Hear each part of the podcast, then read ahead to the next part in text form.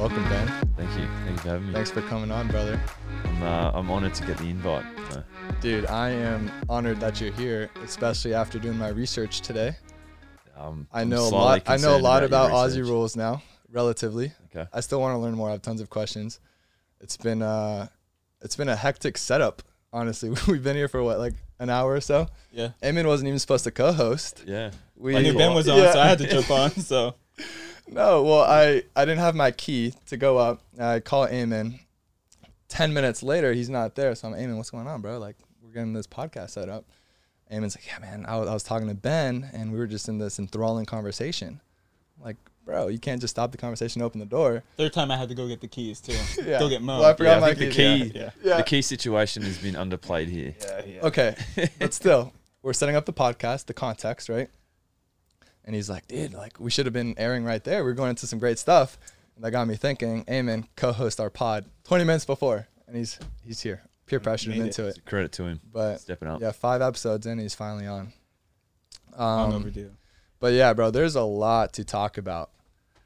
Aussie rules, AFL, playing out there. You come out here to USC, star punter, all Pac-12, going to I league. think I was honorable mention. I don't think I made the pack. Uh, we'll say we'll say all pack. but if you're I'll gonna say give it all to me, I'll take it. I'll take it. Um, bro, I don't even know where to start. Um, I was learning about the rules. It's it's an, it's a crazy game, and I think a lot of Americans don't even understand what it is. Myself, I thought it was rugby, and I think really if more Americans uh, understood what was going on, they would get behind it. And I also didn't realize it's the fourth most attended sport on the planet. It's crazy, dude. Yeah, well, I think in my uh, my last year of playing in 2017, I think our team averaged 54,000 people per game. Wow. Um, and the stadium, our home ground, the MCG, has like a hundred thousand people capacity, um, and it's massive in Australia. And I think the reason it kind of doesn't catch on over here is just like there's no uh, infrastructure in place to kind of support it. And I think there there are actually AFL teams that are, are based over here, and there's a, a US AFL league, which uh, I know we're going to talk about Mason Cox later, but he actually played in. Um, Oh, really? So he started then- playing Aussie rules here in the U.S. and then he went over. Yeah, well, I think he was a college basketball player, and Yeah. then uh, was playing for the Austin team, I believe. I'm, correct me if I'm wrong, but uh, and then through there, I think he they initiated kind of like a, a draft combine for athletes over here that didn't get drafted into their sport, um, as a way for AFL recruiters to scout talent over here, and um, I mean, he's a pretty incredible athlete for his size, and Yeah. uh, he's been able to, to translate it really well. Wait, can, can you explain it? So, at Penn, I took this class, crazy class. Uh, it was more like storytelling. Teacher loved Aussie rules football, always watched it, and before class, he always play highlights and stuff. So we're all come into class. We see this weird game going on. It's not quite rugby. It's some kind of European. I don't know what it was. Yeah. Found out it was Aussie rules. Kind of interesting. Can you just like lay the premise of it? How you score points, the teams, how many players on the field, all that good stuff. Yeah, okay. So you have uh, 18 players per side, and then you'll have four on the interchange bench as well. So you've got 22 people total. Um, and basically, you have uh, two big posts, much like the field goals, and then you'll have uh, a smaller post either side of those.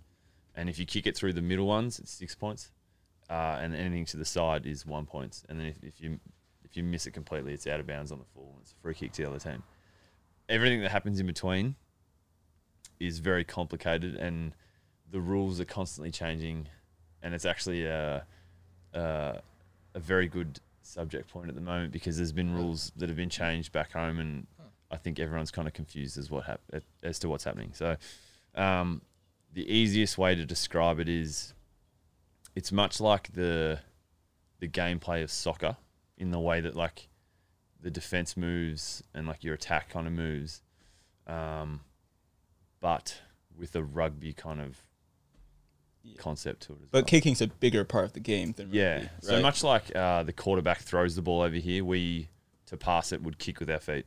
Got it. Yeah, and that's how you get a Yeah. composed possession. Well, the big. So I was watching highlights all day. I was on this rabbit hole, and all the big highlight plays are ones where you kick it really high and far, and then it's just a mosh pit. It's almost like a jackpot situation, and then the, the dude just jumps the highest and catches it. I guess that's called the mark, Yep. right? There we go. Yeah. So if you mark And- the ball, yeah, then you get uh, like a composed possession, so the the other team can't touch you. So Yeah. you then move back off the mark. you have an opportunity to kick it through the Yeah, post. you get seven seconds to kick it, Okay. or if you're having a shot at goal, you get thirty seconds. So like, it's hard to explain without any visuals. Yeah. But uh, It's a good thing we have the visual. It's a complicated. game. we've got the highlights popped up. There's okay, so this is all right. We've got the overall highlights, and we've let's first put the one where this is the one you catch it right. This is a big mark. Uh, you're going off your the YouTube clip. Uh, which wait, which one are we showing? Put put the Do you first want this one or the other one? Put This the one? first one. The Yeah, other one. No, yeah, the other one. Yeah. The 'Cause gigantic This, this screamer. catch was screamer. insane, bro. I didn't know you had this in you. Please hold. I was a bit younger. We don't yeah, have, we don't have the dude, budget. So How, old- how old were you? when, yeah. Uh, oh, this one. Uh, Oh, here we go. this would have been top. 2015. oh, um, sorry. Bad timing. I mean, you went up, bro. So I saw this earlier today, and I'm thinking, why aren't you playing Yeah. tight end? Oh, I'm too old You're- now. no, you're not, I can't There- move anymore. bro. You're six six, what 240, 245. Yeah, 245. Are most people that big playing Aussie? Uh, Like you mentioned, the basketball player, right? Are most people like six four, six six? I think uh, even from when I started playing, so I got drafted in 2009. I think the the average kind or the prototype of the player has changed so much. I think even now it's like you got guys getting drafted that are my size that move better than me, are way fitter than me, um, and even the way the game's changing because of rule changes as well. Um, there's a bigger emphasis on endurance now, um, and far less on strength. Uh, and it's about who can kind of Oh. outrun because of Really? so what they've done is they've capped um, with interchange, so you can you can only make a certain amount of changes per game. So players have to stay on the field for longer. So now players have to be able to run better, um, and then obviously the development pathway as well is much better now. There's more funding, and and the guys coming through are just incredible athletes. Yeah. Yeah. Yeah, and, and talk about because upstairs we talked about it a little bit. I thought it was interesting. So here, um, especially through football, you have to go through college and everything, and, and to a way to get to the pros. There, you go straight out of high school, right? Yeah. You get drafted. Then there's like a development stage. Can Yeah. you talk about that? Like, what was draft like coming straight out of high school? Was it a big deal? And then how did uh, developing into a pro become? Yeah, I think uh, the pathway is very different. Like, uh, it kind of starts real young too, because I, I probably started playing football when I was five, and then you kind of work Wow. your way through like local leagues, um, and then up and towards uh, under eighteen, so high school age, um, state level kind of competition, and then from there you get recruited, um, and then go to like development teams and that sort of thing, and uh, go to the combine and then yeah, you're drafted straight out of school, and clubs will invest uh, four or five years into a player if they think that they need the development. So a, a key position player like myself, who's taller, um, may need some more time to kind of grow into my body.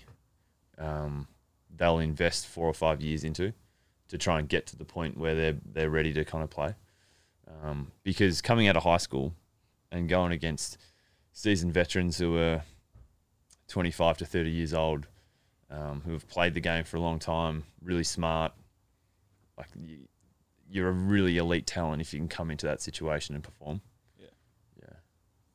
So are you coming out? Are you making like a big contract? Because we talked these are all guaranteed money.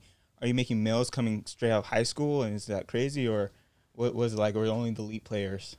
Yeah, so I think the uh, the average salary, if you like Googled it, would be a little bit skewed because of the the top tier talent. Um, and you may have like two or three players at each club that are like getting paid serious dollars. Um, but even then, like that's not really comparable to the money that you can make over here. And I think that comes back to the um, the fan base and Australia's got 25 million people compared to America with 350 million people or whatever it is. But um, so there's just not like that. The gener- uh, you just don't generate as much um, fan base and, and money coming in through that way. But uh, yeah, it's it's still very good money for a kid coming out of high school. Don't get me wrong. And even like now, the uh, the money that they're earning on base salary, which is all guaranteed. So if you, you come, you get drafted, you've got two years at the club. Like you're not going to get fired the next week. Um, and that's where it's also dangerous because you have guys coming straight out of high school, walk straight into a disposable income. Um, and that's why that development kind of role at the club is so important.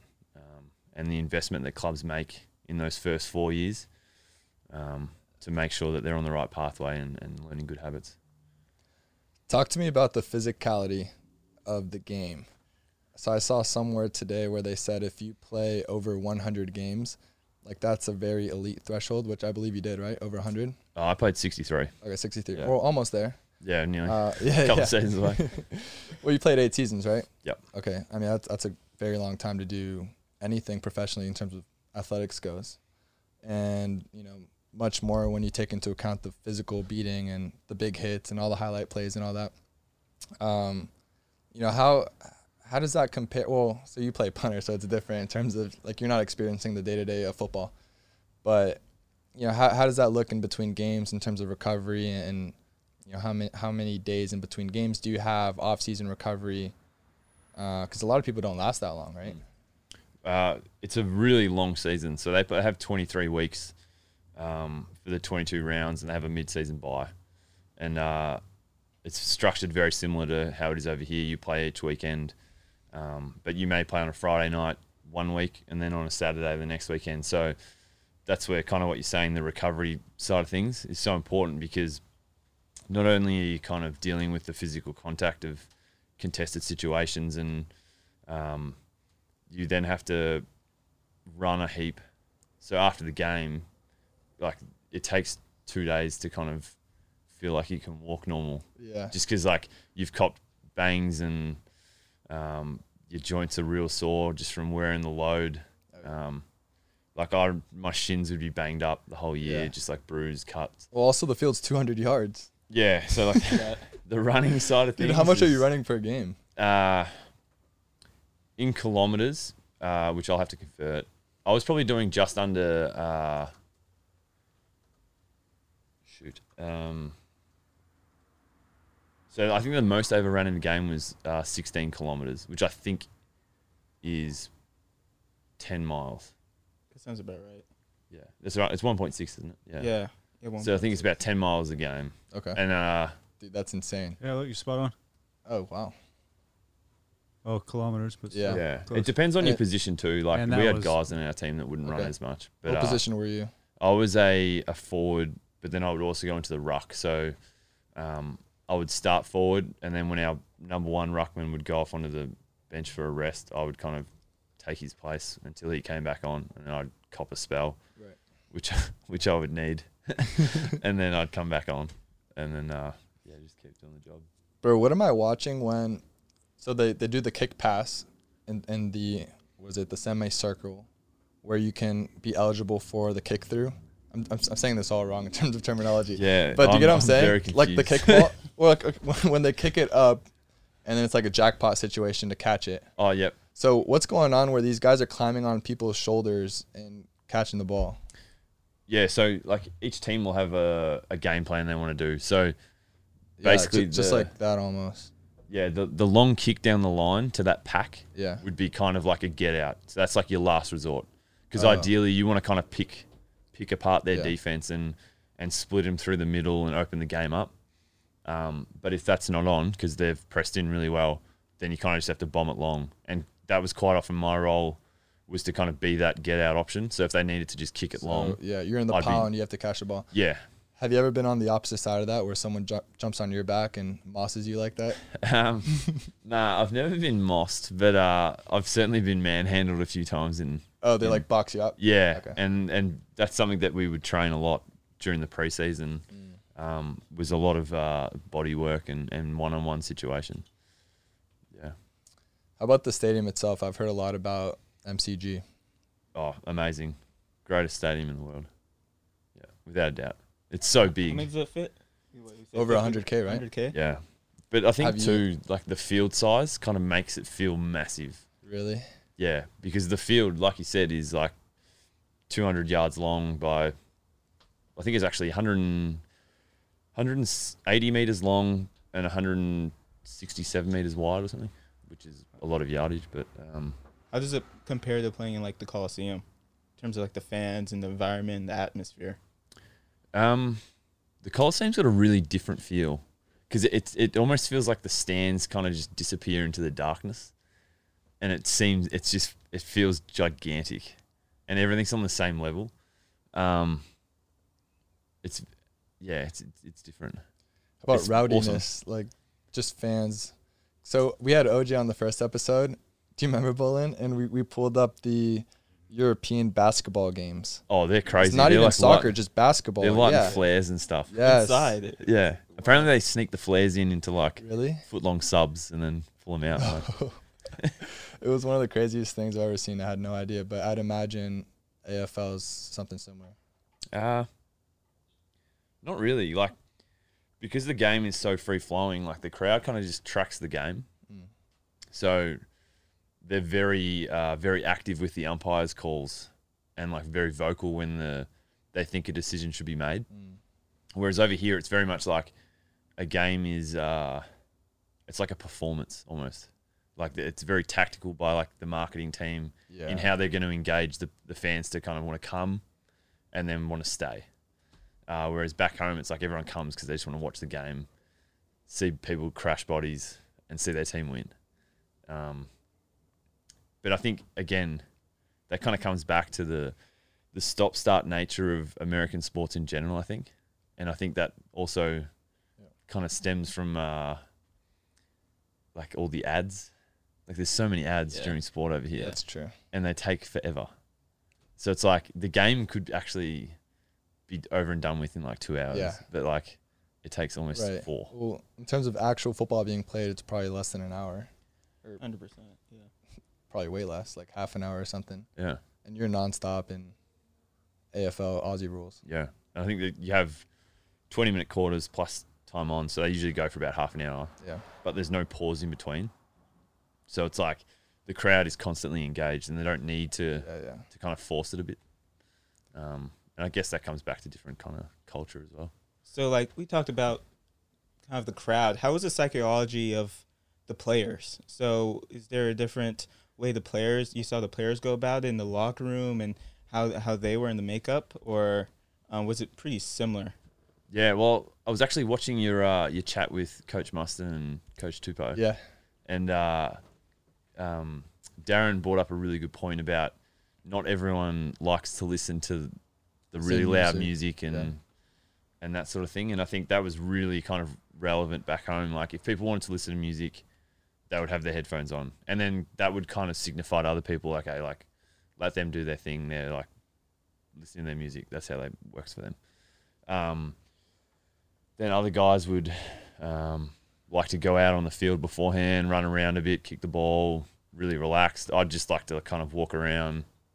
I'd listen to music for a little bit and then kind of just interact with my teammates, um, which I kind of do now. I kind of just pace around. I just I don't know, if it just feels good. Yeah.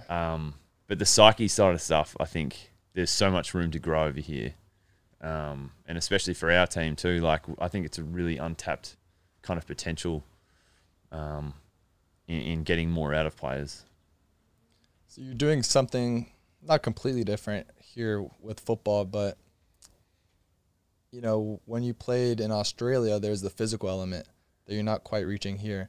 Does that play into your your pre-game, you know, mental, your mindset in terms of preparation for that game?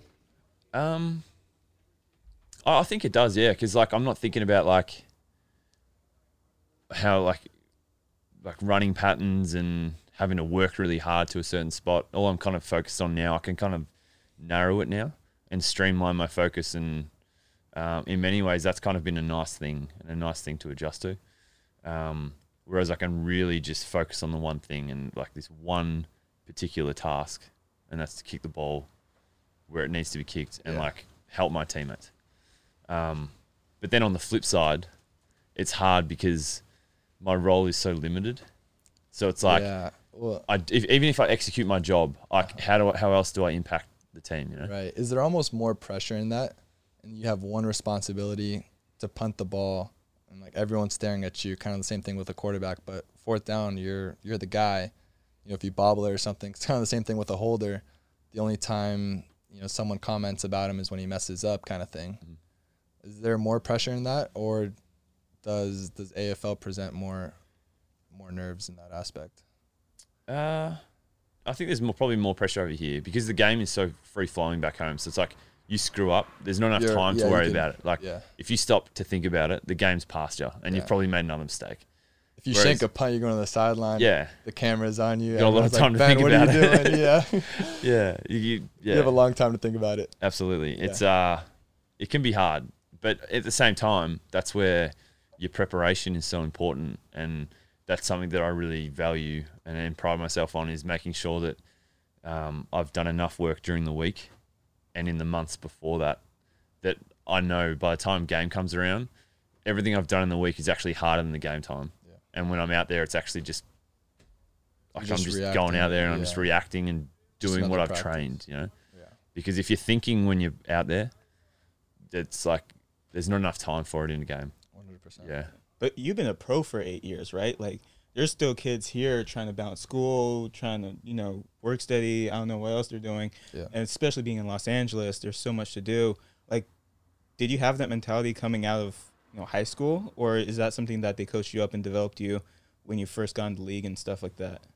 um, yeah. I think uh, it's definitely something that was learned. Like, I mean, there was an an element of yeah, I knew how to work hard, um, but probably, I mean, no one knows when they're 18 like how to fully apply themselves, and I think that's where learning from your teammates who have been there before, and also the club investing in you as a player, will help you develop in that area that makes you a good player.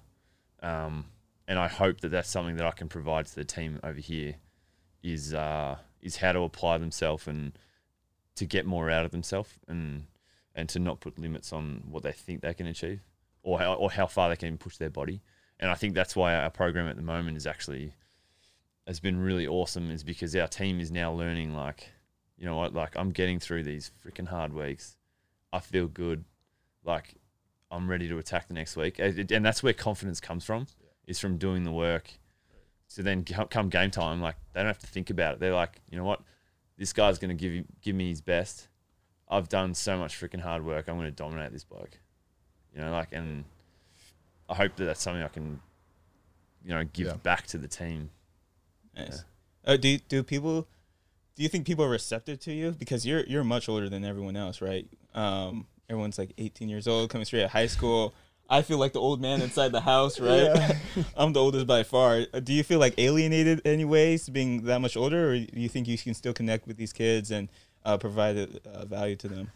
Um, I, well, I like to think I can still connect. Like, I'm kind of- Yeah. Hey, by the way, if you're ever fun of me for interviewing a woman that's older than you, I would soften that up a little bit. my friend. yeah. You're Oh, lucky Ben's easy going. I kind of uh, it's it's kind of nice being around um, younger guys. Like it makes me forget about how old I am, um, or how old I'm becoming. Um, but yeah, I think playing AFL, you were dealing with new draftees coming in anyway, so you kind of kind of had that experience of dealing with younger guys coming in. Only now it's um, I'm the only one. I feel like I'm kind of left on the island a little bit and then there's just this big distance in between. And but no, it's fine. Like I often forget about how old I am, and I I, I think the age factor is not really a thing. How about the difference in training between the two? You mentioned our our new program here with uh, you know Coach Steiner coming in for Notre Dame and all that, and they're working us. You know, they're they're challenging workouts for sure. The mat drills, you know, we're we're running first in the weight room. Just kind of curious to see how that differs or the similarities between an AFL training regimen versus college football. Yeah, I think um, even our old program was very much tailored towards like being really good lifters and um, Talking about here, yeah, here. Yeah. And uh and then now we've kind of seen a shift to to more I guess like a baseline development in like anaerobic threshold. yeah, And I think that translates really well to, to football. Um but uh, as compared to back home in Australia, the, it's very much endurance based. So, kind of like the emphasis that's placed on weights over here would be placed into running, um, and then also you get a lot of your endurance through the training. So, like they they set up drills, um, so that you get conditioning from it, um, which I mean happens over here too. Yeah. But uh, yeah, I think that the greatest difference is probably the emphasis that's placed on on weight training, and you need that over here because you got guys that are dealing with knocks every every down, and like you need to have that protection. Well, don't Um, you need the same thing in Aussie rules? Yeah, you need like an element of it because if you need to be like super fit, and but also It's like super, full and package. also You have to have both. Yeah, you got to Yeah. find like this balance in between. Because if Right. you're too heavy and like got too much muscle, you're not going to be mobile. You're gonna get outrun. Yeah. So for instance, like me myself, like I've put on 25 pounds since I've been here. Really? So I, I was getting around at like 220, which is about 100 kilo, just under 100 100 kilo, um, because I needed to run. Um, but But you're then what six six? yeah, six six. Um, so yeah, we would do a, a heap of running. That's why, and Yeah. that's why like when we do running out here, I'm, That's why you're like killing it. that's my thing. Yeah. Like that's the one the one drill Yeah. I where I might actually win. Like I'm not going to be the Yeah. fast, but I'm. you I'll could just keep- outrun. yeah. You could. Yeah. Well, I probably won't outrun Mo. people. Mo's a machine. No, that's you, dude. I remember my first summer out here. I didn't know who you were. Uh, you were leading the pack, and I'm like, this guy's a tight end for sure. 6'6", 240, just striding out there. I thought you were tight I. I was bro. trying to mow you down. Pardon the pun. That's, I see what you did there. That was bad. Sorry. No, that was good. That's what we need. Yeah. More puns. Um, no, so you play play eight years, right? And then decide to call it quits. Uh, you know what what goes into that decision, and then and then you're hey, I'm I'm gonna move to the U.S. and play college football and pursue this American football dream. Uh, yeah. So in my last year, I had a, a few concussion issues, um, and it wasn't because of concussion that I retired. I actually came back and played, uh, which I'm really glad I did. I kind of needed that closure when I look back at it retrospectively. But um, it was kind of uh, it wasn't really like a deliberate move to come over here. It kind of like just popped up, um, and one of my good mates who's actually was the punter at Utah and just transferred over to Florida or a school in Florida. Uh, Florida. Um, he had just committed to Utah, and I was like, "Oh, this looks pretty good." I was coming out of contract at the end of the year, and I was like, "At my age, this is probably something if I'm going to do it." Because I'd always kind of thought about coming over here and having a crack. Um, so I just sat down and had a, a conversation with the the coaches at Pro Kick, and then had a kick before Christmas Eve. I think 20, uh, 2017. And then uh, he sent the footage off to, well, no, at the same time, I think Coach Baxter at the time was asking if there was any good punters around. And they like, well, this guy's come down for a kick, but he's actually not really in the program. If you want him, you have to act on it fast because I'm like, I was still contracted. So, um, in about a five day span, it kind of played out and I ended up retiring and committing to come to USA. Yeah. Wait, so how long have you been practicing punting before you got the offer here? Uh, well, I hadn't really been punt, like not not punting as you know it over here, but Yeah. I had been doing because the the art of kicking, which we do a lot, in Yeah, NFL, yeah, is very it's like the same action, It's same similar? concept. Okay. You just need to fine tune some stuff. Um, and don't get me wrong, that's a really hard process to kind of master the art of uh, of what's needed over here. Um, but Well- I had I showed enough in that first kind of footage that um, Coach Baxter showed a, a lot of faith in me, and um, yeah, I kind of showed a lot of faith in him that he he wanted me, and Yeah. that was it. Yeah. What was he watching? Your your your American football like film, or was he watching your AFL stuff? Uh, I think he'd seen a little bit of the AFL stuff, Yeah. but it, that didn't really play into the decision a lot. I think like he watched primarily me kicking an stuff. NFL ball. Yeah, Okay. Yeah, So okay, dude, that's wild. yeah. it was- So my Like- world was flipped on its head. How- yeah, what would you put like two weeks on it between the decision to I'm gonna try out this new skill until the point where Coach Baxter said, you you know, we'll take you and you know, come move to Los Angeles? Um, Like, w- like I- what's what's that time frame looking like? I literally just had that one kick. Uh-huh. I- that one I- I that one training for- session. Yeah, probably about an hour and a half maybe. And the coach was from Australia from Yeah. Pro Kick was filming me.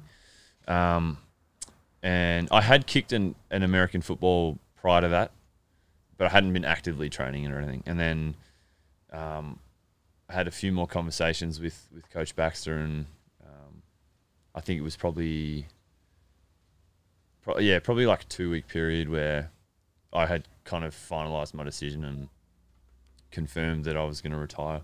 I had to go in and tell my head coach that I was going to Yeah. retire. Wow. it was, I've ne- I don't think I've ever been Yeah. so nervous in my life. I bet.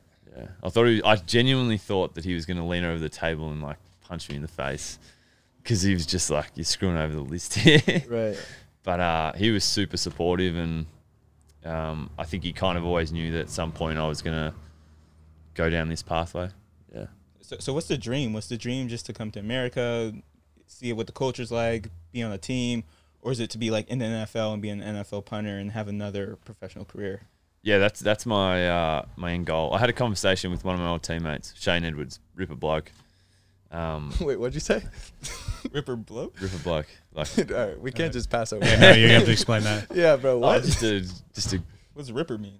just a Like he's like a like he's shredded. Like he's a No, big no, dude. he's just a he's just a cool good guy. just a bloody good dude. Okay. okay. Just a ripper bloke. dude.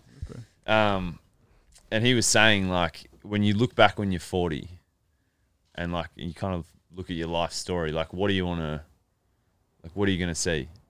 Um, and then we kind of spoke about how like I've got drafted out of high school, played AFL, then I'll go to college, and then the goal is to play NFL. But uh, I think even if it's just coming over here, getting a degree, which I never thought I would do, um, coming to a school like USC, looking back at that when I'm 40 and like everything that I've experienced, it's would just be like a really cool um, achievement and something I'll be super proud of. And um, so, regardless of whether I make NFL or not, like I'm really, really grateful that I've had this opportunity to come over here and immerse myself in a different culture and different sport. But without a doubt, like the number one priority is like I want to play NFL. NFL. Yeah. That's that would be cool. All all Pac-12, right? Yeah, we're gonna say all full- Pac-12. yeah. Look, I'm gonna career. take it. NFL, that'd be that'd be sick. playing, yeah, playing pro for two different leagues in two different countries. That's amazing. Yeah. That was that was one of the things that I was like, if I can get drafted in two professional sports, Mhm. I'll be. That was one of the things I wanted to tick off. So, working hard towards that. Yeah, Bo Jackson. yeah, Bo Jackson, dude, I'm If you're gonna put me in the same caliber, I'll take. it. greatest athletes of all time. Bo Jackson, Ben Griffiths. Nah, I think there's Right. daylight Yeah. between that. Oh Yeah. man, yeah. Um, dude, I'm still in awe of after one workout. You know, your your pro kick guys are like, he's ready to go play in the states. yeah. Because I mean, there's dudes that you're from California, who spend their whole lives dreaming about playing at USC. This dude Ben pulls up to a field in Australia, still in still on contract. He kills a workout. I'm like, all right, yeah, we'll take him. Yeah, I think Like kicking, that's amazing. Kicking's Well, one of that sport too, yeah. right? We have personal trainers. Yeah. You do it from like when you're a Pop Warner and you're like, my kid's gonna be a kicker, right? So you practice that skill of learning how to kick, whether it's like field goals or punter, and try to go to great school, then try to make it a league. And then once you make it to the league, you know people are there for years and years and years, so it's even hard to get in. So that's a very competitive and, and tough process. Yeah, no doubt. I was reading about Mason Cox. Basically, did the opposite thing. So he Yeah. came from, he was a basketball player at Oklahoma State, some six ten guy, didn't really get, even get much playing time, just a big dude, and somehow he found out about Aussie rules and he moves over there. So it's just the opposite thing. Is he? How's he as a player? Is, is he is he getting the respect that uh, that you know natural born Aussies are getting, or uh, how does that work? Is that is that a common thing? or is he like one of a kind in that sense? Because I see a lot of, you know, guys doing what you're doing. You know, the the Aussie guys coming out here and playing, you know, punting. That's becoming a trend, right? Mhm. But I don't see it the other way around. Yeah. So There's been a couple of guys. I think uh, Mason has certainly had the the most established career, I would say. Um, and I think the way that he's gone is probably more impressive than us coming over here. You think so? Yeah, because Why? I mean the skill that we kind of do with kicking is already very transferable. So you only need to tweak a few minor things, whereas he's had to learn how to kick. You guys have to be athletes. Yeah, You and he's be running also- around And I mean that's Yeah. he's come from basketball, so he's already a, a really good athlete, no doubt. Um, but then has had to learn the game, and it's a very complex game. Um, so I, I think what he's done is uh, really good for the game of AFL in America because he's given it a massive amount of exposure. Um, I think it's pretty impressive. Uh, he he actually cops a bit of flack in the media. Does he? Yeah, because I mean everyone has a bad game, but Yeah. um, I think because of who he is Yeah. And because of his story, he kind of stands out a lot and probably cops more than uh, your average player because of where he's come from. Bro, this man grew up in Texas, Mason Cox. He's lived in Australia for two years and he's already got an Australian accent. Yeah. Have you heard him speak recently? It's, he's still got an element of American. Like it's not. Yeah, I wouldn't say he's like a. But he's got all the lingo. He says mate the whole, the whole nine yards. well, I mean, everyone. Why? Everyone says mate. You, I, have I been it here a for lot, two, yeah. three years. Why don't you sound American? I'm, I'm, Has yours I'm, changed? I'm doing everything possible You're just trying to not get the You're American. watching like way. Australian To movies keep every it- night and everything. Yeah, I'm like on the phone back home to my mates. Yeah. Like, just talk to me. I need to hear an Australian voice. Do you think it'll change or no? um, I don't know. It was just, it was nice to go back home over uh, over New Year's and kind of freshen up and Yeah. OJ was adamant that he's never going to lose He's his. never- Yeah, he could live here for ten years and have yeah. his I, British th- I think there's like a, a threshold.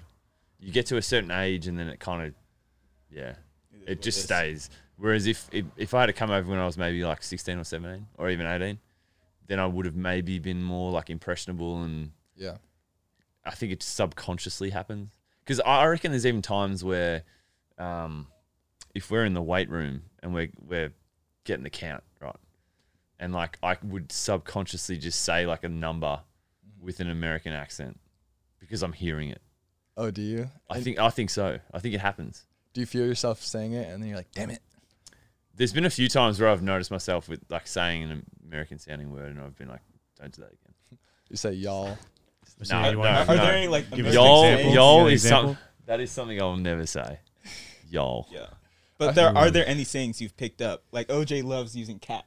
Oh yeah. he's come over Cap is here. an American There's thing. some like sayings that he's picked Yeah. up and like incorporated. and anything that you've vice added? versa. We've picked up some British True. lingo. Okay. Say safe. Safe. Yeah. Like, give me some context. Be like, hey, what's up, Ben? Safe, Mo.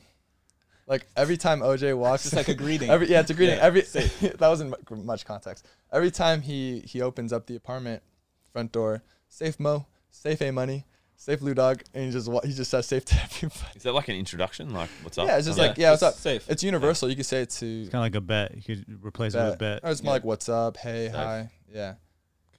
What else? He's Okay. got a bunch of different ones, but It's interesting. I've no, I was never- I was actually surprised. I was listening to Mason, and he sounded like he was he's born and raised in Australia. yeah. But Well, maybe it doesn't work the other way around. I don't know. good on him. I think he's Give- going. the, he's give- going the right way. Give Ben, a, yeah, there you go. Give Ben another year, and he'll be American. Nah, nah, I don't reckon. How about if Eamon and I went to Australia? I think you have a very good time. I'm term, talking I'm about in terms of accent. Is it this? Is it sought after the same way? Like if a girl listens to your accent here, she's all over it. if Australian accent, yeah. Do you get what I'm saying? Like, is it? Is it like, Uh, oh yeah, I my god, he's got an American accent? Like, wow. Um, I d- I've never been in that position where I've had an American accent and been in Australia, No, so I but don't you- really know. you You've been would. Australian. You've been over Yeah, here. I've been in Australia and I've come here. Have you seen Americans in Australia? So Yeah. Um, I would. I'm going to assume that.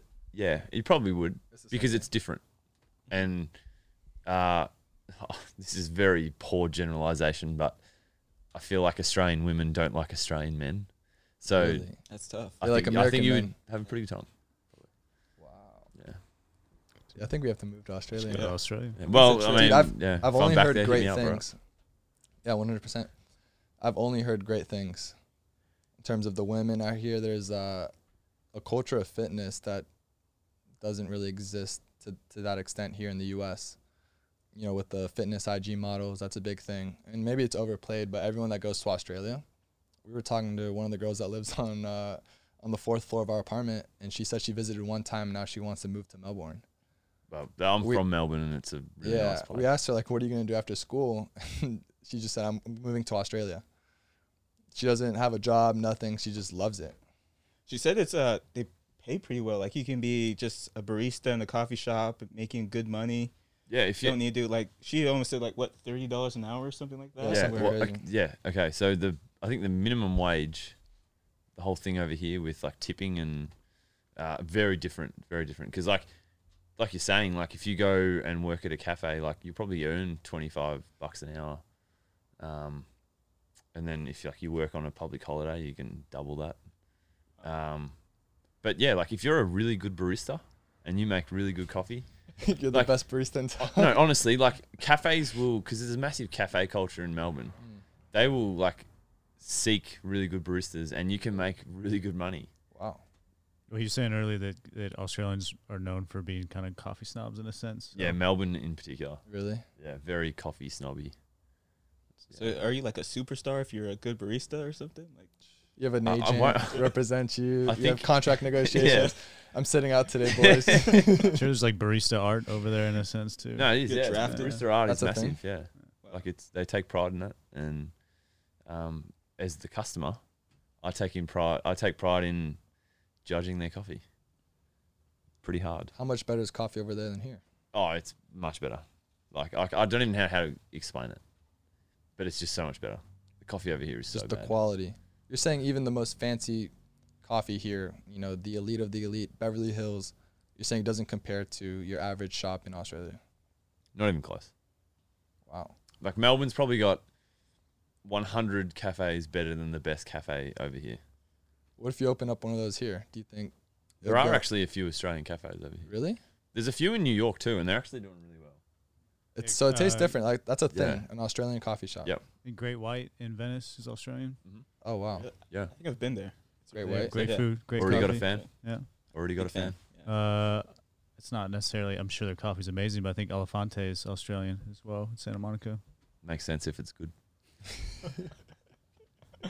Where do you get your coffee then nowadays? Uh well, uh, Dulce is actually oh, in the village. yeah. Okay. That, um, and their coffee, um, they actually have an Australian working behind the the coffee machine. Mm, um, and she makes a really good coffee. mm. That's why I go there. Yeah, there may be some bias there, but Yeah, bro. no, I'm shout out to my fellow Australian, but hey, she knows how to make a coffee. it's true. Lessons to be learned. so what are you just chatting to her about, you know, back home and the way she makes it or what? No, like I I know Maddie pretty well. Oh, she goes here? Yeah, she goes to Okay, school. okay. So um, Shout out to Maddie. yeah, she's shout out to listening. Maddie if she's listening. Probably not, but Probably not. shout out anyway. No shot. Um, We're upping our listeners. But I can I can definitely make sure she Yeah. listens to it. yeah. Um, but yeah, uh, yeah, no, she I guess just knows how to make a coffee. Yeah. So, what else about the culture do you like in Australia? How is it different than here? We talked a little bit about the nightlife. It's more drug focused and alcohol focused, and so just walk me through like a regular night, you and your mates in Australia. What, does that look like? Yeah, so um, I noticed it massively when I came, uh, and I, I I've kind of been trying to hypothesize about it because I'm doing psychology and I've had a few substance classes, um, and the legal drinking age of 21. I don't know if that kind of plays into the drinking habits of college students, but um, there's certainly like a culture, at least at college, where people will just go out and get hammered at pre games um, and write themselves off because they know they probably can't buy drinks if they go out. Um, whereas back home, like me and my mates, when we perch up at a pub somewhere, we're just sitting in the beer garden and like we're not going to move. Like we're just locking in for the afternoon, you know? And then it's just, it's not like we're not just sculling beers like every 30 seconds. It's like a steady pace, Yeah. it's just f- steady flow, just Kicking good it. times. And like, and it's more based around conversation rather than just getting absolutely Just taking shots, yeah. yeah Loud music. written off shots. I also heard something interesting where the day before your version of the Super Bowl, what's what's the championship called? Premier or something? uh, the premiership. yeah, the premiership, where that day's off completely because they know people showing up to work would just be hungover. It's a public so- holiday. Yeah, it's a public holiday. That day's completely off Crazy. because they know it's just gonna be a rager three days straight. Yeah. Well, I mean, people are going to take the day off anyway if their team wins. Yeah, So they're just like, oh, we'll cut our losses and just give everyone the day off. Enjoy the day. yeah. Well, that's a huge. That's a huge. Have you played in that before? Uh, I ha- I didn't play in it, but my last year, my team won it. Okay. Yeah. So I was there. So Richmond, uh, do you have a? What I've do you got a get? Do you get a home. ring? Yeah. Ooh, that's huge. Yeah. That's the equivalent of winning a Super Bowl. Yep. So you're la- you went out the right way. Is that what you were talking about with? Oh, it would have been nicer to play in it, but I Yeah. still got a ring. I still played a part, and Okay. I mean, looking back at it, I'll still be. You've got a ring, so Yeah. that's. I mean, you still contributed. You've been with that what the same same team for those all eight years, right? Yeah. Okay. Yeah. So when I got drafted, uh, that was the first year that uh, our head coach started, um, and he's now gone on to to coach them to three premierships in four years. So Wow. it's kind of been, it was really cool to kind of be there from the transition of us being really really bad Mm. to just really really good. Yeah. And so you Um, got to see that growth, and you were part of it the whole time. and and and also the shift in uh, kind of what it took to be able to be really good, um, and how the team chemistry kind of functioned, and uh, and the operations from the the leadership, not even just from the coaches, but from the the president and the CEO, and how Yeah. they managed the club as a whole, um, and their values and that sort of stuff, and how that impacted the playing group, and um, it's amazing how everything's so interlinked. Mm. Did you notice a difference where everyone's buying in all of a sudden and Yeah, just absolutely. over time? Yeah. yeah. W- Was it top down thing, or was it like the people in the club really brought the energy and cohesiveness, or was it from, like you said, the management and the coaches and kind of like leaked down? I think uh, it stemmed from the head coach, the CEO, and the president, and all three of them allowing for the like the like administration, um, the support staff for game day, like your trainers and stuff, to feel like they're making an impact. Um, and then also as the playing group, which is probably the most important part, um, just celebrating each individual for who they were and really encouraging them to play to their strengths and like use their ability and what they were drafted for on game day. And like, so to say you got a really fast guy, you're telling him, mate, every time you get the ball, you just take off. I want to see you use your speed, like use your your strength to make our team better.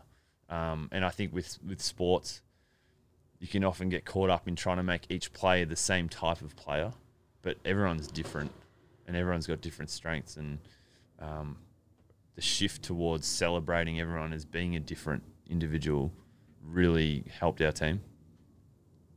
Yeah, I read also you guys have this legendary player, Dusty Martin. absolute star. I hear he's, the Tom Brady of of the league essentially in terms of goat status. Is that is that accurate? Would you portray it that same way? Uh, but I mean, Tom Brady's like pretty. he's good. the goat of all. Yeah, he's the best He's in one sport. like- but but uh, in terms of like a Michael Jordan esque figure, where Yeah. he's certainly in He's terms of dude. performance in uh, in finals games and playoffs, um, Dusty Martin is unrivaled. I think he's won three best of three MVPs of the the grand final or Super Bowl. So, so we got Um, some stats up. What what's the stats you look for, like an all star? yeah. What's going on here? Is he Yeah. is he making the most kicks through the post? no, so well, I mean, he certainly does. He's very damaging up forward. That's like that's why he's so good because Okay, he plays in the midfield and dominates in there, but then can also go forward and and is a really hard matchup because of his size and strength. Um, Look at his whatever hit outs are. Seems to always own that position. the hit outs, that's the rock. That's the rock position. That's actually really bad for a rock. it says disposals, kicks, Yeah, marks, disposals. handballs. Yeah, disposals is uh is probably the number one category. But you want to look at efficiency too. So someone might have like 40 disposals, but be running at like 63 disp- uh, three, 63% efficiency. Um, anyone who's like up around 80% is elite. But Dusty is just so unique. I don't think there's any other player like him, and that's why he's so damaging.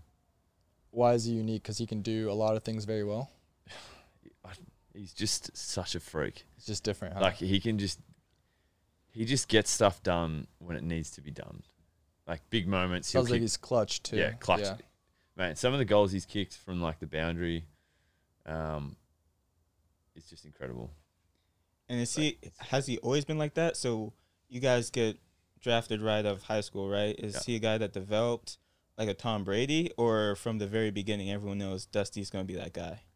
Um, yeah, I, I think like because so me and Dusty were in the same draft, and uh, he was such a he was like everyone knew he was going to be a star, um, and then I think like over the journey he's just grown so much as a as a player and and has now become a really good leader at Richmond in in in the way he approaches his training and his professionalism. Um, but uh, man, he's just like I don't even know how to describe how good he is. Like he's so good. Yeah, yeah. How about his? Uh, we were talking about his training too. I thought it was it was an interesting uh, strategy he had.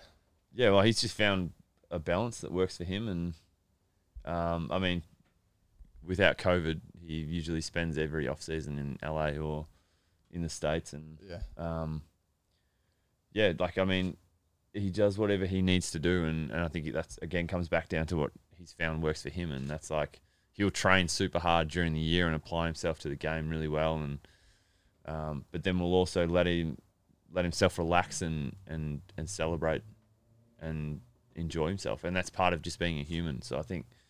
Um, yeah, what, whatever he's doing is working for him. So I'm just yeah, I'm in awe of what his his output is right now. It's pretty impressive.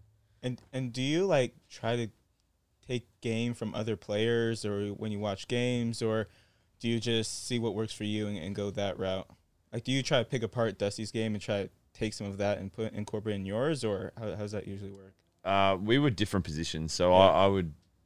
There wasn't much that I would take, and there's probably not much I could take from Dusty's game because a lot of the stuff he does is, um, yeah, I can't do. But uh, yeah, certainly we would we would scout other players who would play similar position position from other teams, and um, I would try and take like techniques that they might use in a in a marking contest or a one on one situation, and try and implement that myself.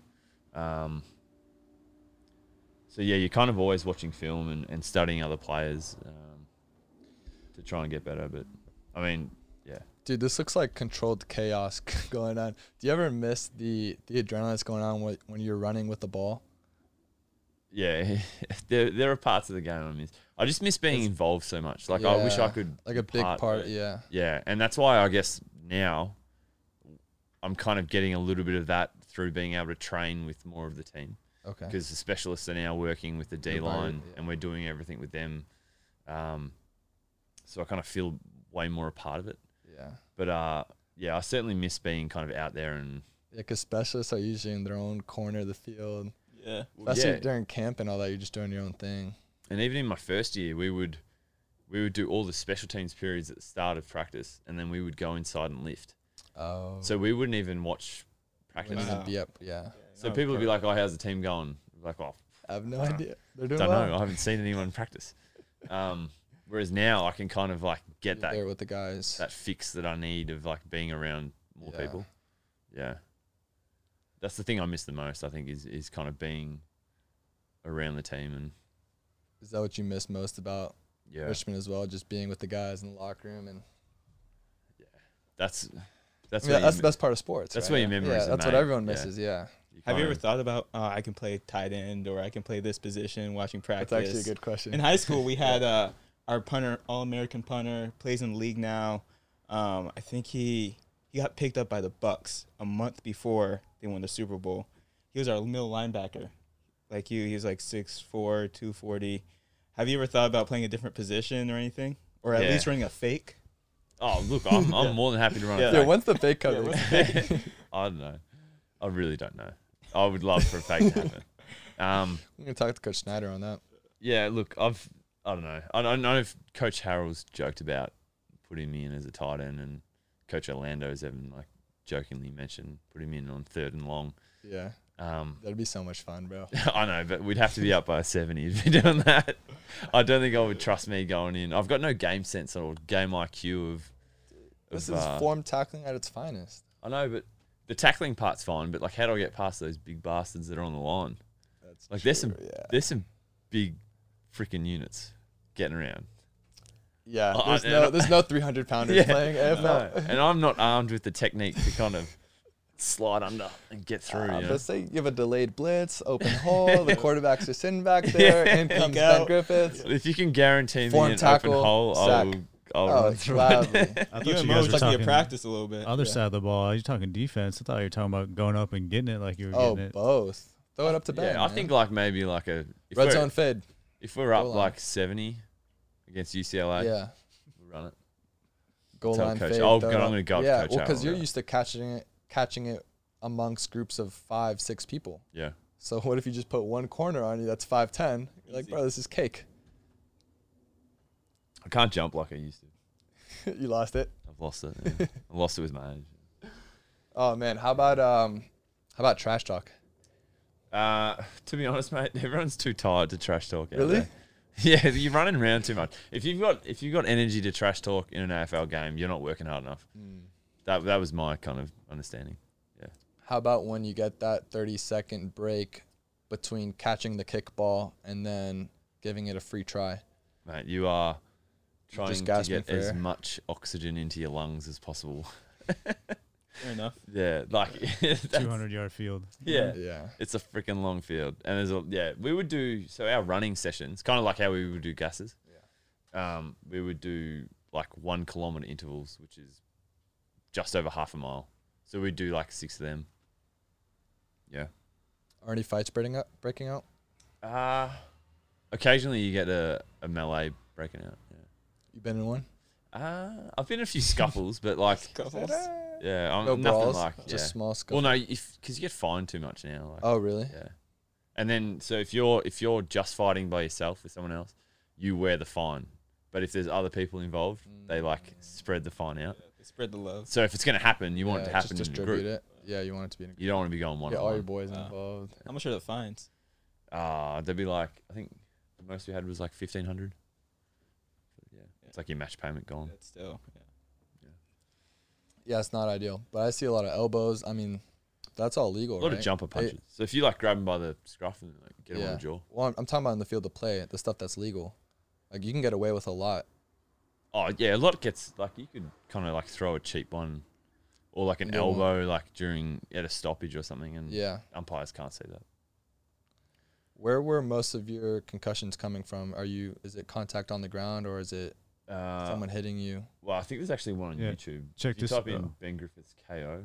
Oh, that Barry Yeah, Hall. watch this. You were asking about fights. Watch this. Wow. That's Just clean. right across. he got. I think he got suspended like eight weeks or something. like. Uh, what am I looking for? I love Lou? Yeah, he's like, I didn't do Hands anything. out. it's like he fully knocked the bloke out. Um, if you Ben Griffiths KO, I got knocked out one time, like trying to jump up and get the ball and then landed on my head. Were you out cold? Um, yeah, I was out for. I remember waking up on the board, coming down the race, going inside. I think I was out for like a minute Wow. and six seconds or something. Wow. How many concussions did you have? Uh, Recorded. yeah, it was probably like nine or ten. Wow. Recorded. Yeah. Yeah. And I think like the thing for me was like kind of after this one, it took less and less to feel Mm. to like be concussed. And that's where like it was kind of like yeah. it became actually uh like really troubling because I was like worried about it. I was like freaky like if I keep doing this like what am I going to be like when I'm 45? Um Yeah, it's not ideal, but I mean, you there's Bro, I, Concussions are I had massively one. Yeah, no, I had a bad one. I guess it's now two years ago, against Missouri, and I slid, and uh, safety came down, and I was already on the ground for maybe. I mean, it felt like an eternity, maybe a full second or two, and he just, you know, flagrant targeting right at my head, and knocked me out of the game. And I mean, I had headaches and you know, concussion like symptoms for a long time after that weeks, months. Yeah. It'd be like every few days just have headaches and I mean it's tough. Yeah. it's tough. I, I got into a lot of the the supplementation and stuff for it. You know, a lot of the DHA fish oils. Um, man, I was I was doing the hyperbaric chamber stuff. I was doing uh, float pods. Like I was getting into it. There's even uh, light therapies. A lot um, IV glutathione. I don't know if you've tried any of the any of the recovery methods for it. Well, I, I did a, a lot of work with like a, I think it's the vestibular. It's like Yeah, so that, that was my concussion. It was Yeah. a vestibular concussion. So yeah. I worked with a, a vestibular physio. Okay, I did the same uh, exact thing. Yeah. I did a lot of like movement through motion and focusing on things on the wall. It jacked up your balance, right? Yeah, and like uh, I would work on like a, a metronome. So Mm. I'd start off real slow because I had to focus on like a dot on a wall yeah, and then move my head like at a certain tempo. I did the Um, same exact thing. And While I remember the first time you have to turn doing it, like feeling like I was gonna. F- yes, up. Yes. um, so I worked with her for. Gee, that would have been like three months. Yeah, Um, I did something similar to that. Yeah, and that's kind of where I laid a lot of my focus, and then through that, I kind of had to manage my heart rate and stuff with working out, um, and then gradually build back up because I had a real issue with migraines, um, and if I would exert myself too hard, I'd just get like a migraine. I'd feel like I'm going to throw up, Yeah. and I'd lose uh, my vision. So yeah, like I just worked with her for, I think it was like yeah, twelve weeks, and then kind of go back to a stage where I was really confident that I was in a better place to to go back and play. But even when you're confident, that sounds pretty traumatic. Like even the rehab and being able to get back to that spot. Did that affect how I don't know either of you how you played the game? Well, if you want to play at a high level, it can't, right? Yeah, But a lot of it is you have headaches for so long that you expect it to come on. yeah. I don't know if you, you felt the same No, I- thing, but I would even wake up today, and I'd be like, I waiting for my still- headache. I kind of I'm like waiting for the next one, you know. Oh, still. and that's because like, but that's just because of where I was, you know, and Yeah. like the expectation that I had, and even now, like I think it sometimes, but I know I'm fine. Um. But yeah, like that's just I don't know the product of the game, and Yeah. No, I mean it's it's a tough deal, man. I don't know if you've ever gone through anything like that. Uh, I, I mean, I've had serious injuries, right? Like I've broken my leg, multiple sur- shoulder surgeries, and de- definitely like affects your mental capabilities to come back. Yeah. But especially something like a head where it's traumatic, you've Yeah. seen yourself get knocked out. I Um, think too, like when I first, because I had three in, uh, I think it was like a, a four week period or something, and then after that, the club was like, no, we're not playing. Three in you. a Like, four week period. You need to right? go How and, do they like- let you come back and play after the first two? a lot of it was because I was like, I'm want to just play. told them, yeah. Um. Were you feeling fine or were you still feeling symptoms? Uh, I don't know. I think like I'd kind of convinced myself that I was feeling fine, even Yeah. though I probably Yeah. you know, wasn't. Uh, but then also like a lot of it at the start is like you can't make a decision when you're in that moment because I knew myself that like I wasn't in the mental state that I knew that like is my norm like is my normal. So like I didn't want to make a rash decision, say like to retire, because I knew that like if I could see the people that I needed to see and they would give me the advice I needed, that I could make a more calculated decision that wasn't based on emotion. And if I had the facts where like, you know what, I'm gonna be okay, or this is I can make this better, then I can be better placed to make a decision. Yeah. And that's and that was where I was at. that, that's the scary thing because it's so on you about like how Yeah. you feel, right? And even if you feel great in the moment, it's how you feel in the next ten years. And you see all these retired Yeah. athletes and how it's affecting them now, right? Yeah. With like a broken leg, you know it's healed, right? It was something like a concussion, you can come back. To your point, it can come back worse and easier. Yeah. Well, that's the scary part too, where we're we're in the infancy stage with the brain research. hmm And when I was going through my process, I'm asking the neuro guys, and I mean, Vandy has some of the top guys in the country in terms of uh, concussion research. A lot of them are even uh, contracted by the NFL. They're like the head concussion guys, and they, they run the whole operation. And I'm having these, you know, doctor's appointments with them on a weekly basis, and I'm asking them these questions, and a lot of them they don't even have the answers yet. They're they're frank Yeah. about it. They said, you know, we're in the beginning of this research. A lot of it's a feel thing. You know, there's there's no way to measure it. You can't do you can't do an MRI the same way you could do for an ACL and see exactly what's going on. Yeah. It's how you're feeling. Mhm. So it's tough, and then they're they're kind of conservative with the recovery stuff, is which is why I was so proactive about it. You know, I kept researching, researching. There's got to be something I could do. So that's how I got into the blue light glasses. Even to this day, at night, wear the blue light glasses. Um, again, like the supplements I was talking to you about, and something I haven't tried yet, but I want to get into is stem cells.